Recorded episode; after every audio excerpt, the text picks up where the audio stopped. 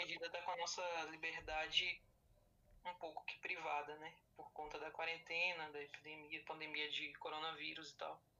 A gente está com a dimensão da liberdade um pouco determinada em alguma medida, né? Circunscrita eh, no âmbito das nossas, das nossas casas. Então, cabe a gente, enquanto é, preocupados com questões relacionadas à filosofia e à humanidade em geral, se questionar e levantar problemas e discussões acerca dessa questão. Então, eh, hoje a gente vai falar um pouco sobre a liberdade, tanto de um ponto de vista pessoal, né, com as nossas visões acerca de liberdade, quanto de um ponto de vista filosófico, trazendo para discussão algumas referências que a gente já tem. Então, vamos lá. Igor, o que, que você tem para propor aqui hoje? Esse é um assunto, né, Paulo, que eu, eu venho pensando há muito tempo, né? Eu falei com você outro, outro dia. Um tempo assim, uns anos, né? Uns quatro anos ou, ou três anos. Eu tenho pensado sobre a, a subjetividade da, da liberdade. E até num, num grau mais profundo, até que ponto essa liberdade ela, ela é possível de existência ou não, né? E a partir disso eu pude ler bastante coisa, pude estudar bastante coisa, é, tanto é, em música, em livros, quanto dentro da própria filosofia também, né? Os autores que tratam ali a liberdade. E aí eu acho que é, que é bem legal nesse, nesse momento aí poder abordar o, o tema da liberdade. Sim, te entendo. É, eu tenho pensado assim, do ponto de vista das coisas que o estar em casa o tempo todo coloca a gente numa situação de, de pensar acerca da própria existência, né?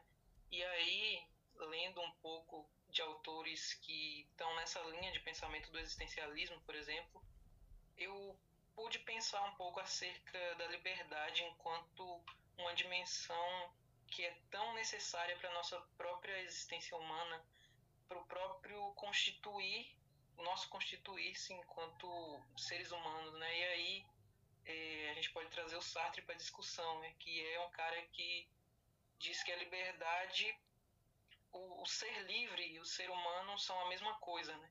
No sentido de que a nossa condição humana é a condição de liberdade. Claro que ele aponta, por exemplo, que a situação, o que ele chama de situação, é um pouco uma dimensão determinante, né, no sentido de que a gente não escolhe onde nasce, não escolhe qual língua vai falar, né, de nascença, qual língua de pertença que a gente eh, nasce com ela, os, a situação social em que a gente nasce, né, o meio, a família e tal, esse tipo de coisa a gente não tem como escolher, né? A gente já nasce com esse tipo de determinação. Porém, sempre com a capacidade, segundo Sartre, de negar é, esse, essas situações que a gente se encontra, não no sentido de negar quem somos, porque para ele a gente se faz na nossa própria existência. Né?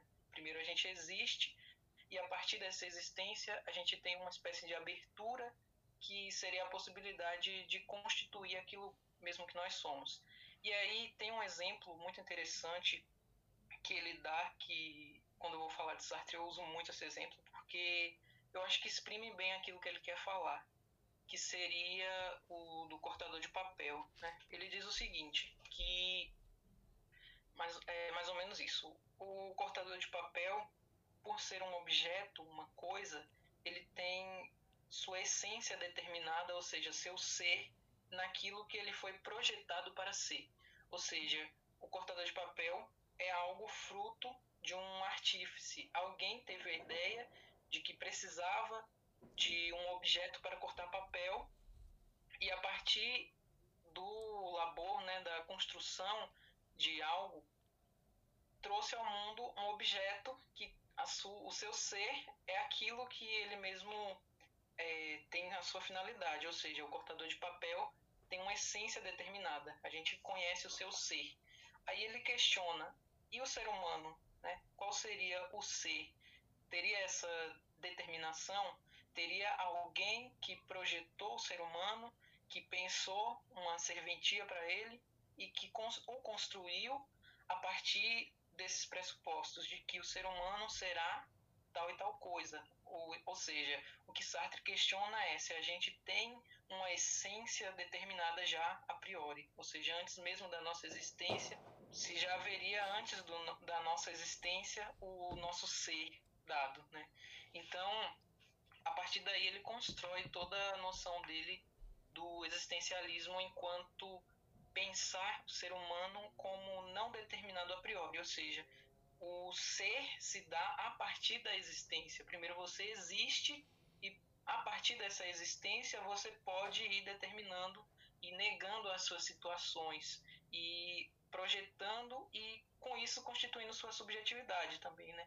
A subjetividade não é algo determinado, pronto, que já vem dado a partir do momento que o ser humano passa a existir, mas ela vai se construindo, se constituindo sempre em relação ao outro, em relação ao mundo e a si mesmo, em alguma medida. Então, Sartre vai delineando uma trajetória de pensar a questão humana enquanto a, essa dimensão da liberdade, né? O que ele determina é que o ser humano significa ser livre e estamos condenados a ser livre no sentido de que se a gente negar essa liberdade, seria negar o nosso próprio ser.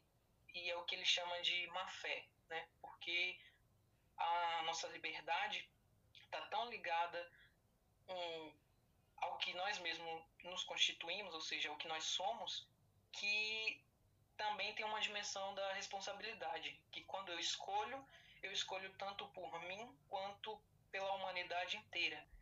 É, essa questão da má fé seria negar a responsabilidade e tentar fugir dessa condição humana.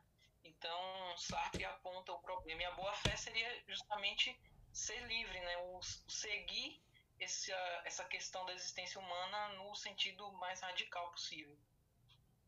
Era isso que eu tinha para comentar de Sartre nesse ponto aí, é, Sartre com essa com a subjetividade e essa composição da liberdade no sentido coloca um, um ponto de vista mais teórico, né? Tem um, é, um problema que aparece assim que eu acho que é bem interessante para a gente pensar que me parece que esses autores, né, estão sempre colocando numa perspectiva teórica, no sentido de pensar é, a existência, de pensar a essência, me parece algo mais ontológico, né? Algo que fica no alto da especulação. Porém, tem uma outra dimensão que a gente poderia se perguntar, que seria é, qual é o caráter moral dessa proposição, né? Porém, o, próprio Sartre já se pergunta isso e coloca em termos de que se perguntar por moral aí não faz tanto sentido.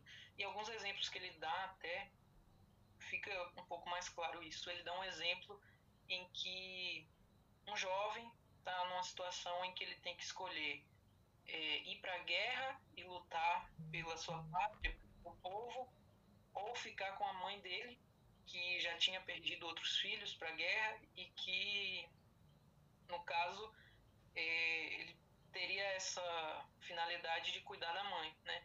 Então, ambas as escolhas que ele fizesse seriam é, no sentido obrigatórias ruins do ponto de vista moral, né? Porque por um lado ele estaria é, ajudando a própria mãe e por outro ele estaria ajudando a pátria dele. Então, qualquer escolha que ele fizesse é, já seria um, uma escolha boa, no sentido de que re realizaria alguma coisa e reafirmaria uma dimensão de liberdade. Porém, Sartre aponta uma questão, né? Que quando alguém coloca uma problemática dessa, parece que é, já se sabe a resposta, né? No sentido de que qualquer escolha que fizer, não que tanto faz, mas que independente da escolha que fizer vai ser uma afirmação da liberdade no sentido de que estaria determinando aquilo que ele, ele mesmo é. Né? Parece bastante prática, por um lado. Por, por um lado parece teórica a questão e por outro parece prática. Então, eu acho que tem essa dimensão dúbia, né? tanto no Sartre, quanto no Laboissy, quanto em qualquer outro que se preocupe com esse tipo de questão. A questão da liberdade, ela tem sempre essa dubiedade, porque por mais que você fale num âmbito teórico, né, de uma especulação filosófica, os exemplos aos quais você vai recorrer estarão sempre no âmbito prático. Eu acho que é isso que a gente pode evidenciar um pouco aqui. Por mais que tenha essa dimensão teórica, especulativa, por outro lado, os exemplos que a gente usa para tentar explicar vai sempre recorrer para uma dimensão prática, para uma situação que poderia acontecer na nossa vida, né? Poderia facilmente acontecer. Esse é o ponto também do, do debate da liberdade, né? Não é, não é um, um tema é, que está dentro da filosofia, mas está dentro de tudo, né? São várias questões é, dúbias né, dentro da liberdade. No Sartre, que é uma perspectiva mais, eu diria, mais prática até, quanto em outros autores mais teóricos, tem essa questão da abertura, da liberdade no sentido de uma abertura de possibilidade. Então, é sempre essa dualidade. Por um lado, contingência, que seria esse ser lançado no mundo, e por outro, possibilidade de constituição tanto da subjetividade quanto da objetividade, ou seja, da nossa realidade do, do mundo, nesse sentido. E, Sim. por outro lado, eu queria comentar aqui, por exemplo, que eu tenho visto numa série, não sei se você tem acompanhado a série Dark da Netflix. Não, quero começar a ver até. Essa série aborda questões interessantes que dá para pensar a partir dessa discussão do determinismo, né? Porque o enredo coloca os personagens para tentar negar em alguma medida um, algo que já está determinado e que já aconteceu várias vezes por ter essa ideia de eterno retorno, né? Sim. Que eles usam do Nietzsche para poder justificar isso na série um pouco, de que aquilo, aquele acontecimento que a gente está acompanhando, ele está acontecendo agora, mas ele já aconteceu milhares de outras vezes. Então, de modo que quando um personagem faz uma coisa, por exemplo, ele viaja no tempo lá na série, que tem essa coisa de viagem no tempo, quando ele viaja no tempo para tentar resolver um problema, ele acaba gerando o próprio problema que ele queria resolver e fica nesse ciclo Sim. eterno. Eu acho que já tiveram então, vários filmes que abordaram essa questão, né, da volta do tempo e é sempre é, a geração de um novo problema para ser resolvido no, no futuro outro também, né? Exatamente. O que eu fico pensando me lembra um pouco, posso estar forçando um pouco a interpretação aqui, mas a gente pode usar a questão de que das realidades paralelas, né? Cada vez que você modifica uma coisa para acabar com um problema, você gera uma realidade em que aquilo não foi justificado e o problema segue. Então, ao mesmo tempo que você escolheu fazer, você escolheu não fazer também.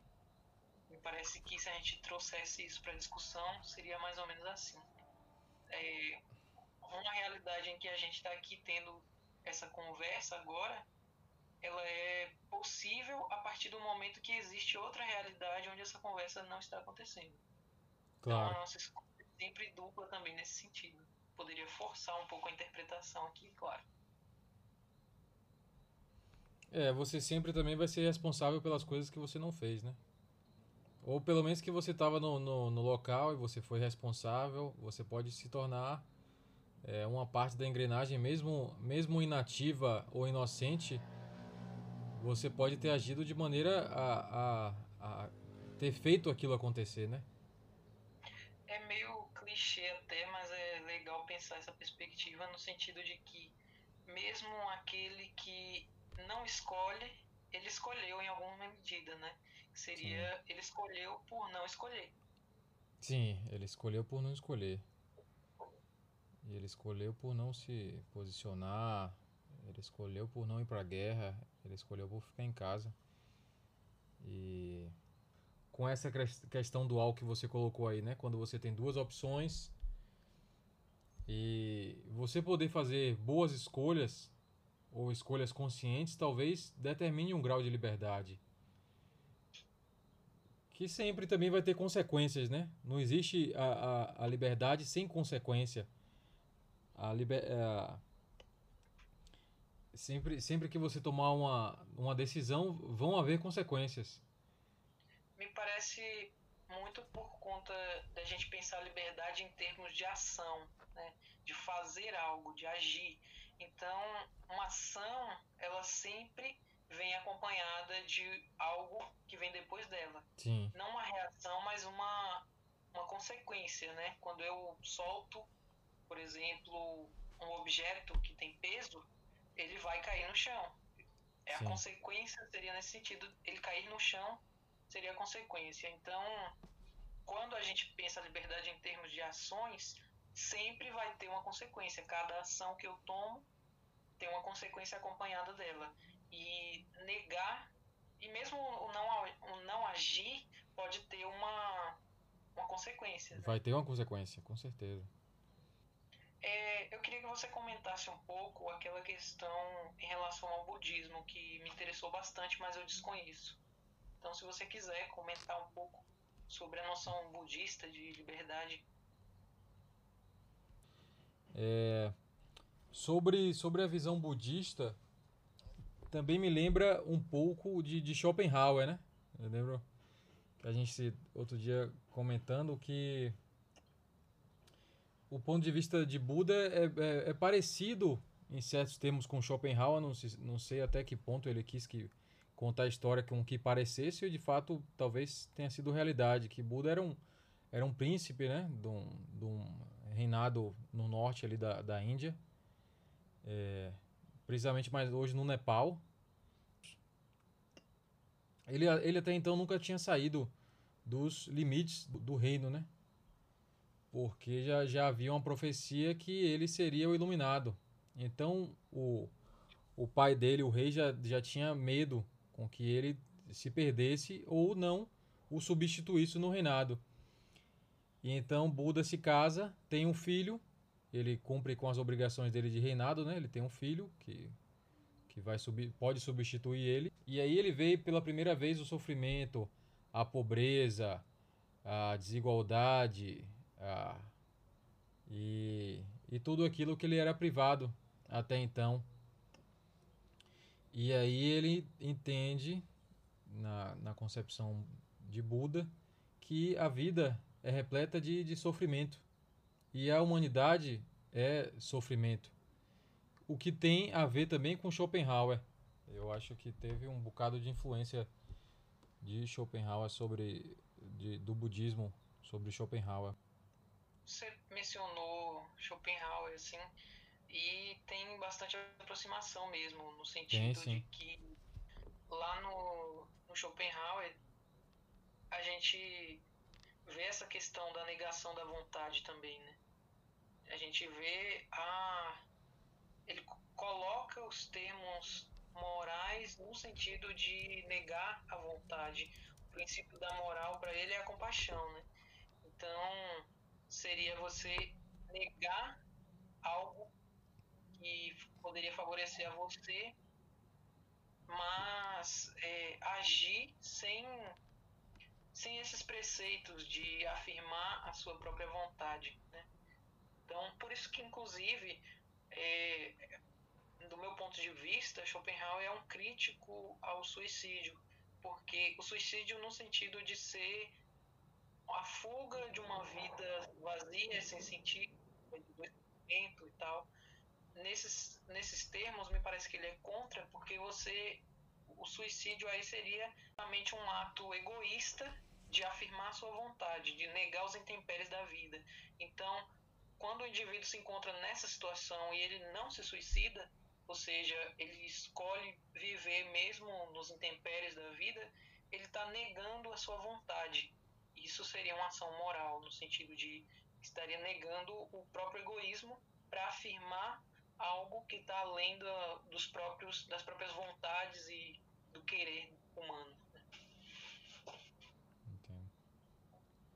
É, do ponto de vista de, é, de Buda também, eu acho que o suicídio também não, não era uma opção porque a reencarnação traria ainda mais sofrimento para essa, essa alma, né? E a gente pode ir agora para as recomendações, né? Certo. Quer começar? Eu vou falar o, o, o, um filme que hollywoodiano, né, que me inspirou também a falar sobre liberdade, que é um tema que eu já vinha, já vinha pensando nesses últimos anos, sobre até que ponto a liberdade é possível, do ponto de vista lógico e literário, né, mas não do ponto de vista prático. Eu acho que essa é a discussão que é pertinente à liberdade, porque se a gente entra no ponto de vista só da literatura, né, da teoria, a gente pode acabar se perdendo do ponto de vista prático da liberdade em reivindicar direitos, em apontar justiças, em é, estudar a história opressora é, de liberdades de grupos para com outros grupos, como sempre foi a história da humanidade. Então, é legal separar isso também. Esse filme que eu falei para você era 300, A Ascensão do Império, que é 300, o segundo filme. A Grécia de, de, de Atenas é, entra em batalha com, com os persas. Os persas que eram uma, uma legião basicamente escravagista, que as pessoas eram obrigadas a lutar enquanto o, em Atenas eram pessoas, as pessoas comuns, os cidadãos livres, né? os agricultores, aqueles também que não eram escravos, né? Porque é, a Grécia antiga tinha, tinha escravidão também, mas tinha homens livres, que esses que lutavam pela democracia, ou pelo menos é o que se diz, esses iam à guerra por vontade própria, vontade de serem livres. E é um filme que aborda bastante isso. É um filme, claro, com todas as questões de Hollywood, aquelas brigas e aquele sangue a mitologia toda também, né? Toda, todo o heroísmo que Hollywood vende há anos. Mas é uma questão sobre a liberdade, ali que entra uma questão de, de Artemisia, né? Que é a, a general do exército persa. Ela encontra com, com o general Atene. Numa, numa negociação, ela oferece para ele uma liberdade sem consequências. Para ver até que ponto ele, ele acredita nisso. Uma liberdade inconsequente uma liberdade que seria infinita se ele se juntasse, né? Se Atena se juntasse, ele, ela poderia dar para ele tudo o que ele quisesse. Ele teria todos os povos se ele se corrompesse. E ele depois demonstra que ele não acredita nisso. Ele acredita que a liberdade ela tem consequências e a liberdade pressupõe disciplina também. E essa é uma questão bem interessante. Bacana. E eu coloquei também uma música que eu gosto bastante, que, que fala sobre exatamente sobre todas as dualidades que a gente tra traçou de liberdade aqui, mas é Freedom, liberdade em inglês, né, de Rich Evans, que tocou no tem uma performance dele histórica no Woodstock, que eu gosto bastante, me traz uma sensação de, de liberdade e também de sofrimento também, uma libertação através da música. Eu poderia citar isso aqui agora. E você, se tem quais recomendações você traria aí? É, tem uma que tá muito presente assim, que eu tava ouvindo ontem, inclusive, que é o acústico é, da banda Engenheiros do Havaí. O acústico, como pressupõe-se, né, é a reunião das melhores músicas que a banda gravou na sua história, né, na sua carreira. E aí a versão acústica para mim é até mais agradável do que a dos álbuns originais das músicas. E principalmente o acústico do Engenheiros do Havaí, porque tem uma música chamada Infinita Highway. Sim. que coloca uma questão política, social, assim, no meio de uma música muito existencialista, né? Que seria, é, parafraseando aqui, vale a pena ser livre com tanta gente sem ter o que comer, né? Humberto Gessinger solta essa no meio da, de uma música totalmente existencialista que parecia ser mais falando do próprio indivíduo, do próprio sujeito, das aventuras né, daquela época, do que sobre qualquer outra coisa. Isso me chama muita atenção. E outras músicas também desse álbum, como é, A Revolta do Dandes e talvez, em alguma medida, Armas Químicas, são músicas que, por mais que não sejam tão literais assim, acerca da questão da liberdade, as entrelinhas discutem essas questões, né? Sobre onde que a gente vê a, a liberdade, a pequena coisa dentro de algo maior que, por exemplo, uma guerra, né? No meio de uma guerra, você pensar em poema, que sentido que tem isso? Seria um fragmento da liberdade, um fragmento da humanidade naquele contexto. Enfim, o acústico é maravilhoso, sou suspeito para falar porque gosto é. muito. Eu, você, você falou essa frase aí, me lembrou uma do Skank que sempre vem à minha mente, assim, quando eu escutava Skank gurizão, assim. É, se o país não for para cada um, pode estar certo, não vai ser para nenhum, né? É, Tem muita e, coisa E ele boa fala aí, ali né? sobre pobreza é, e violência também, né? Tem, tem a ver com. Se não for para cada um, como é que vai ser para todo mundo? Todo mundo vai sofrer. Vai sofrer limites, vai sofrer limites na sua liberdade. É uma questão lógica isso, não tem para não tem para onde escapar. As pessoas não, não estão sozinhas, né? No, na, no exercício da, da vida. Olha Kant aí de novo? É, olha Kant de novo, Kant sempre Tem permeando. outra, tem outra que eu quero mencionar aqui. Que Kant, Kant que não saiu da cidade dele, mas escre- escreveu coisas que perduram por séculos, né? É, ele não saiu, mas tinha muita leitura, né? Lia muita coisa. É, tem, um, tem outra que eu quero mencionar aqui, que é um artista que eu conheci há pouco tempo, que o nome dela eu não sei a pronúncia, mas se escreve Zaz. Z-A-Z. Bem simples o nome. Eu acho que eu já ouvi Fácil de artista. pegar e fácil de achar. É, por acaso, acho que há uns dois anos, talvez, apareceu um, um videoclipe é, dessa moça cantando no meio da rua em Paris, né? Ela cantando em francês, um cara tocando violão e ela fazendo solo é, vocalmente ao melhor estilo de Javan, digamos assim. Seria uma boa referência, né? Ela fazendo o solo da música com a voz. Isso me, me encantou, assim. Ela canta muito bem e a letra da música dela que eu ouvi fala um pouco sobre liberdade. Por mais que não seja tão literal também, mas eu acho que vale a pena procurar por essa artista que não é tão conhecida assim, pelo que eu vi, mas que tem letras bacanas e canta muito bem. Então fica aí a recomendação. A questão da democracia, o que fica é, claro, por exemplo, nesse filme, eu acho que o que eles querem inspirar é que até que ponto essa liberdade democrática, essa liberdade de, do, da lei, né? Essa liberdade para todos os cidadãos, ela é uma questão que ela é natural à humanidade, ela é natural a todos, ou é um estado que você tem que lutar.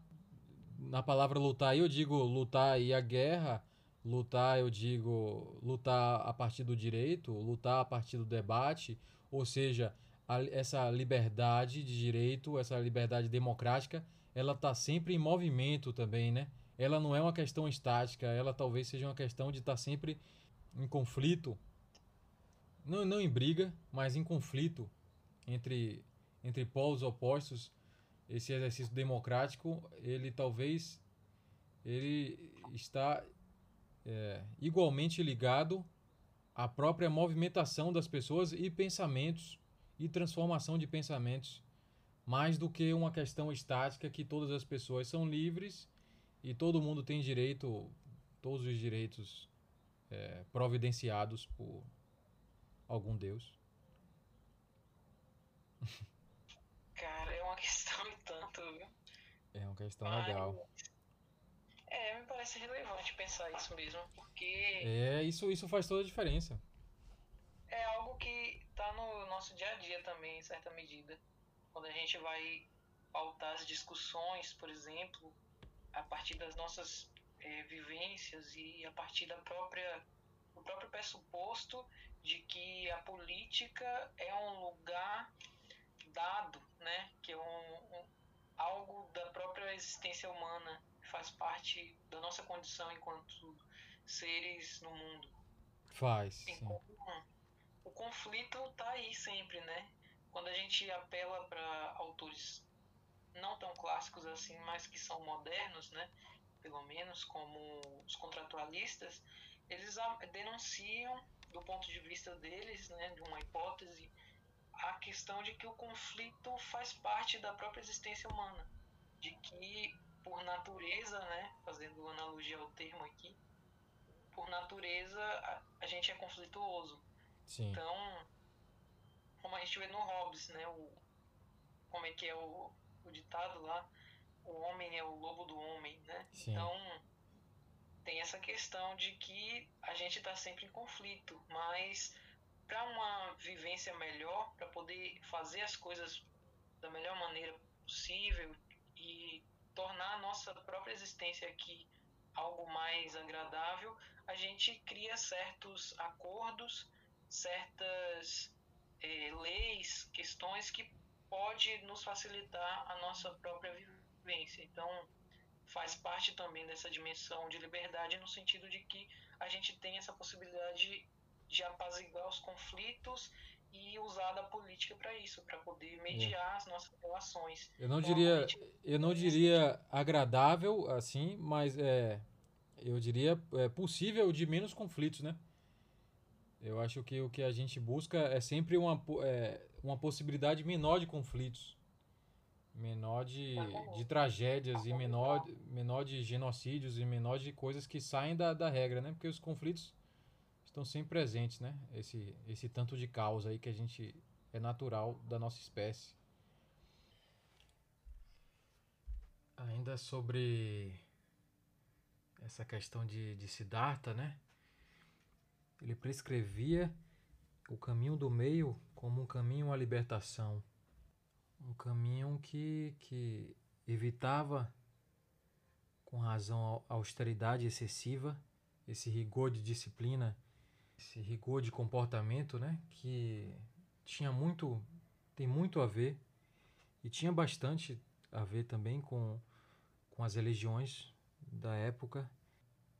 Frente a esse extremo da, da austeridade, do rigor e disciplina extremo, ele também eh, prescrevia a observação dos próprios desejos, para que não houvesse uma indulgência sensual, uma um excesso de desejos, né, que vai levar o indivíduo a ficar a, a ser preso por suas próprias obsessões é, sensuais, sensoriais. É, eu achei interessante. Eu não, não tenho leituras assim sobre budismo e tal, por mais que interesse um pouco. O que eu vi foi muito por parte do Schopenhauer, né? Essa influência budista que tem no pensamento dele. Então, a partir dessa perspectiva, faz total sentido para a compreensão moral, né? Para a dimensão moral, porque seria do que eu estou interpretando, que, que fosse esse caminho do meio, né? Um, a negação da vontade, né?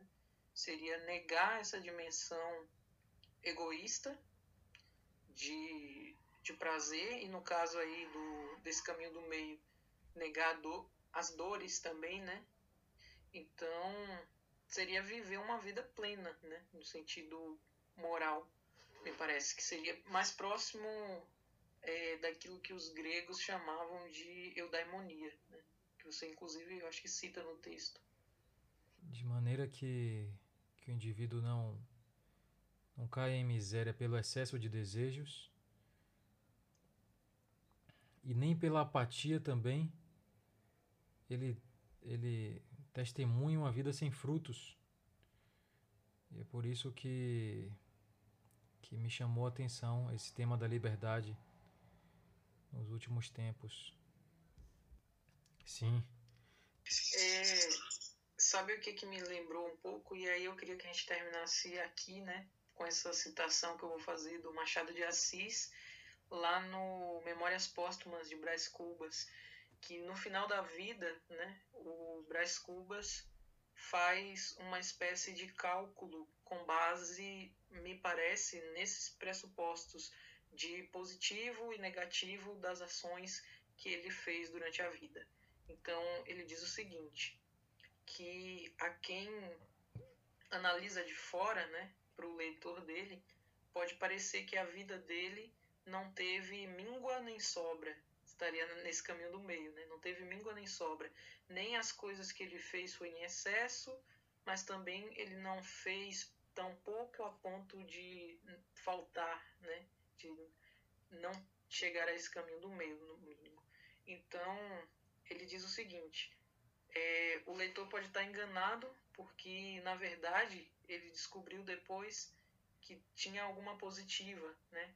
Que na verdade o saldo dele foi positivo, porque, segundo o Brás Cubas, ele diz o seguinte: eu não deixei a, a nenhum indivíduo o, o mal da minha própria história, né? Ou seja, ele não não teve filhos, ele não deixou a herança da vida sofrida dele, do, da vida triste. Então, para ele isso é positivo, né?